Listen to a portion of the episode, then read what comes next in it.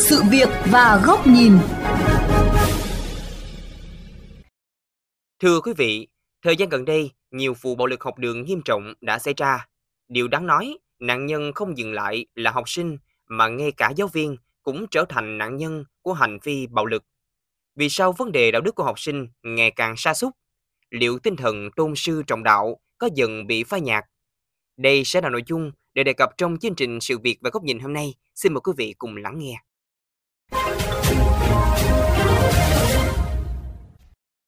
Thưa quý vị thính giả, những ngày gần đây, dư luận xôn xao về những đoạn clip được đăng tải trên mạng xã hội về một cô giáo ở Tuyên Quang bị học sinh bao vây, xúc phạm và ném dép ngất xỉu tại trường, nhưng không ai can thiệp giúp đỡ. Mặc dù vẫn còn nhiều tranh cãi về nguyên nhân đằng sau vụ việc, nhưng phần lớn người xem đều không khỏi bàng hoàng, phẫn nộ về hành vi vô lễ của nhóm học sinh. Có những cái lời xúc phạm đến cô thì em thấy đó là cái điều không hay. Vai trò làm học sinh, dù như thế nào thì xử lý như vậy cũng không có đúng thường mình vẫn thường nghe tới là bạo lực học đường giữa học sinh với nhau nhưng mà bây giờ lại có cái tình trạng là à, học sinh có những cái lời nói cũng như là những cái hành động không chuẩn mực đối với à, cô giáo của mình thì thật sự nó gây rất là gây bức xúc à, và rất là sốc.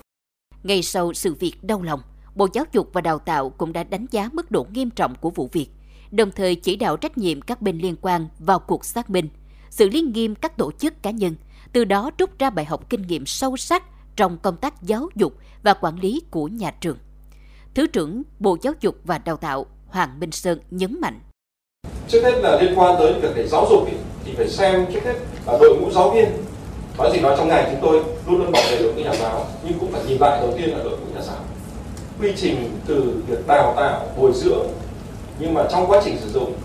tuyển dụng, đánh giá, đánh giá cả về chuyên môn, đánh giá cả về phẩm chất, kỹ năng trong quá trình xử lý trong quan hệ giữa thầy trò trong những cái tư tưởng đạo đức ở trong lớp như thế nào. Thì uh, quản lý nhà trường rồi quản lý lớp phải có những biện pháp để quản lý để bám sát để theo dõi để có thể ngăn chặn những điều xảy ra. Ở đây giáo dục không chỉ trong nhà trường mà phải có cái sự mối quan hệ chặt chẽ với phụ huynh và phụ huynh gia đình cũng phải có trách nhiệm trong việc này. Dưới tác động tâm lý xã hội nhìn nhận về vụ việc thạc sĩ tâm lý võ minh thành trường đại học sư phạm thành phố Hồ Chí Minh đánh giá đây không phải là lần đầu tiên xuất hiện hành vi không phù hợp trong môi trường sư phạm. Một phần nguyên nhân của hiện tượng này là ngành giáo dục tập trung quá nhiều vào kiến thức, đặc biệt là phương pháp giáo dục rèn luyện nhân cách hiện nay chưa có hiệu quả. Không phải thiếu giờ đạo đức mà là thiếu cái phương pháp dạy giáo dục đạo đức đặc biệt là cái môn tổ chức hoạt động trải nghiệm. Cứ nghĩ cho các em đi tham quan một địa điểm nào đó là trải nghiệm không chưa đủ, mà không có rút ra được bài học nè. Cái vấn đề cốt lõi mình nghĩ là giáo viên cũng quá nhiều tiết, chuyên môn, không còn thời gian để đầu tư chăm chút cho những cái bài đạo đức hay những bài kỹ năng. Tuy nhiên, thạc sĩ võ minh thành cũng bày tỏ sự đồng cảm cho những áp lực mà giáo viên trẻ ngày nay phải đối mặt. Không chỉ đòi hỏi tốt về mặt chuyên môn, phẩm cách, mà cả những áp lực từ học sinh, phụ huynh và xã hội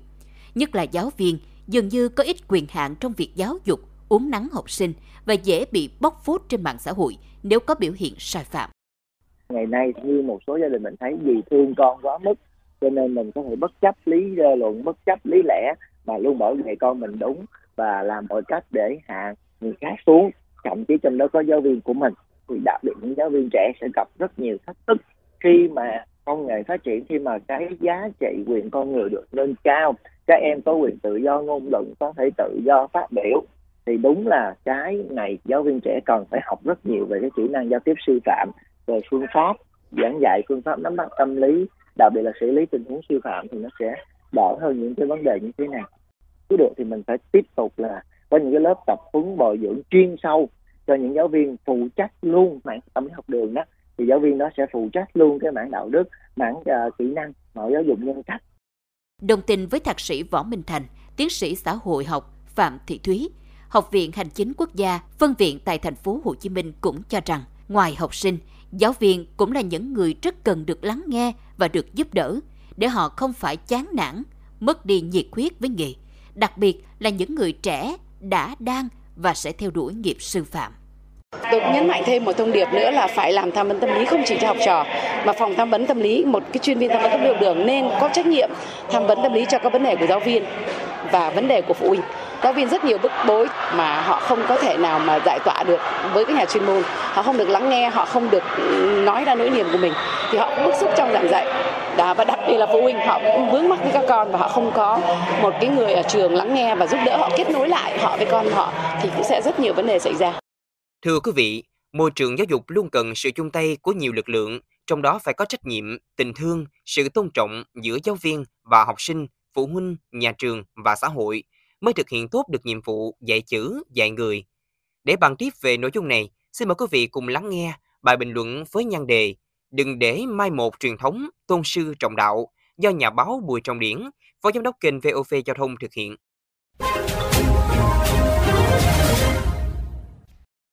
Thưa quý vị và các bạn, truyền thống tôn sư trọng đạo đã có từ hàng ngàn năm nay của dân tộc ta. Biết bao thế hệ người Việt đã dựng xây và vun đắp cho truyền thống tốt đẹp này. Cũng từ ý nghĩa đó, lớp lớp người con đất Việt đã sinh ra, lớn lên với sự dìu dắt của thầy cô, trường lớp và gia đình, đã trưởng thành không chỉ biết kiếm một cái nghề nuôi sống bản thân, tạo dựng cuộc sống mà còn biết hy sinh, cống hiến cho tổ quốc, cộng đồng. Thầy cô từ lâu còn được gọi là người đưa đò vĩ đại. Linh thiêng là vậy, nhưng thời gian qua, những lỗ hổng trong truyền thống tốt đẹp này liên tục xuất hiện. Đỉnh điểm là vụ việc mới đây, một cô giáo ở Tuyên Quang bị một nhóm học sinh nhốt lại, quây cửa và có hành vi tấn công xúc phạm. Hiện các cơ quan chức năng đã vào cuộc, hiệu trưởng nhà trường cũng đã bị đình chỉ công tác. Nhưng dù có biện minh vì bất cứ lý do gì thì những hành vi của các em học sinh này là không thể chấp nhận được. Cô giáo dù có sai đến đâu, các em cũng không được phép vượt quá giới hạn cho phép. Nếu có hành vi sai chuẩn mực, lời lẽ thiếu tôn trọng, học sinh hoàn toàn có thể phản ánh lên nhà trường qua tổ chức đoàn hội trong nhà trường, các thầy cô chủ nhiệm, ban giám hiệu nhà trường phải nắm bắt diễn biến của từng lớp, thậm chí là từng học sinh cá biệt để có hướng xử lý ngay khi manh nha. Về phía phụ huynh, nếu biết lắng nghe chuyện của con trẻ, thường xuyên hỏi thăm chuyện học hành của con em ở trường, ở lớp, sẽ biết rõ tình hình học tập cũng như ứng xử của con cái khi tới trường. Trong khi cha mẹ nào giờ cũng dừng mạng xã hội, lớp nào cũng có hội nhóm kết nối với thầy cô chủ nhiệm. Nên bất cứ con em có biểu hiện gì hay tâm tư về chuyện dạy dỗ của thầy cô ra sao đều có thể phản ánh với ban giám hiệu, thậm chí là phòng giáo dục, cao hơn là sở giáo dục. Từ vụ việc đau lòng ở Tuyên Quang cho thấy, một khi để cho học sinh tấn công thầy cô, truyền thống tôn sư trọng đạo bị sứt mẻ sẽ dẫn đến một hệ quả vô cùng lớn là có thể hình thành nên nhân cách những công dân hư, những con người sau này có thể bất chấp luật pháp, đạo lý khi hành động. Các em còn nhỏ, tuổi cũng dễ nổi loạn, khó ưa, khó bảo. Có em học sinh cá biệt, nhưng với thầy cô có tấm lòng bao dung độ lượng, với sự dìu dắt ấy, nhiều em học sinh hư đã trở nên chăm ngoan, sau này lại thành đạt, trở thành những công dân tốt, đóng góp cho xã hội. Thầy cô luôn là điểm tựa, là niềm tin để các em neo về, suy nghĩ và hành động cho chuẩn mực không chỉ ở trường lớp mà cả sau này. Do vậy, ngay từ lúc này, ngành giáo dục cùng cả xã hội điều cần quan tâm đầu tiên chính là dạy làm người song hành với dạy chữ. Các môn giáo dục về đạo đức, dạy tình yêu thiên nhiên, đất nước, sự hy sinh cần đặt lên hàng đầu. Không quá chú trọng đến thành tích kiến thức mà quên đi những phẩm giá để một con người cần có trong bối cảnh kinh tế thị trường cạnh tranh gay gắt như hiện nay. Đó là chưa kể tránh căn bệnh chạy theo thành tích mà ém nhẹm các sai phạm lỗi lầm của học sinh và chính đội ngũ giáo viên. Ở đây, vai trò trách nhiệm của đội ngũ quản lý giáo dục, ban giám hiệu, người đứng đầu mang yếu tố quyết định đến tập thể nhà trường là sự ổn định nền nếp ở từng trường. Đối với mỗi phụ huynh, dù bất cứ lý do gì cũng không được dung túng, cổ suý cho hành vi có tính chất bạo lực của con em ở học đường cũng như ngoài xã hội. Chăm con như chăm cây, uốn nắn từng chút, nhắc nhở thường xuyên để có trái ngọt quả sai. Sau này chính mình sẽ được hưởng lợi về những người con hiếu thảo, sống nghĩa tình. Với mỗi giáo viên, phải giúp cho bản thân và các em học sinh tạo ra mỗi ngày đến trường là một ngày vui, ngày hạnh phúc. Rõ ràng truyền thống tôn sư trọng đạo vốn đã có từ lâu, thể hiện tính ưu việt vượt trội trường tồn cùng năm tháng. Trách nhiệm của mỗi người, mỗi nhà và toàn xã hội là phải chung tay vun đắp, bảo vệ, bịt ngay các lỗ hổng có nguy cơ làm lung lay giá trị tốt đẹp ngàn đời này. Đến đây, thời lượng của chuyên mục Sự việc và góc nhìn cũng đã hết. Xin chào tạm biệt và hẹn gặp lại quý vị trong các chuyên mục lần sau trên VOV Giao thông Đại Tiếng Nói Việt Nam.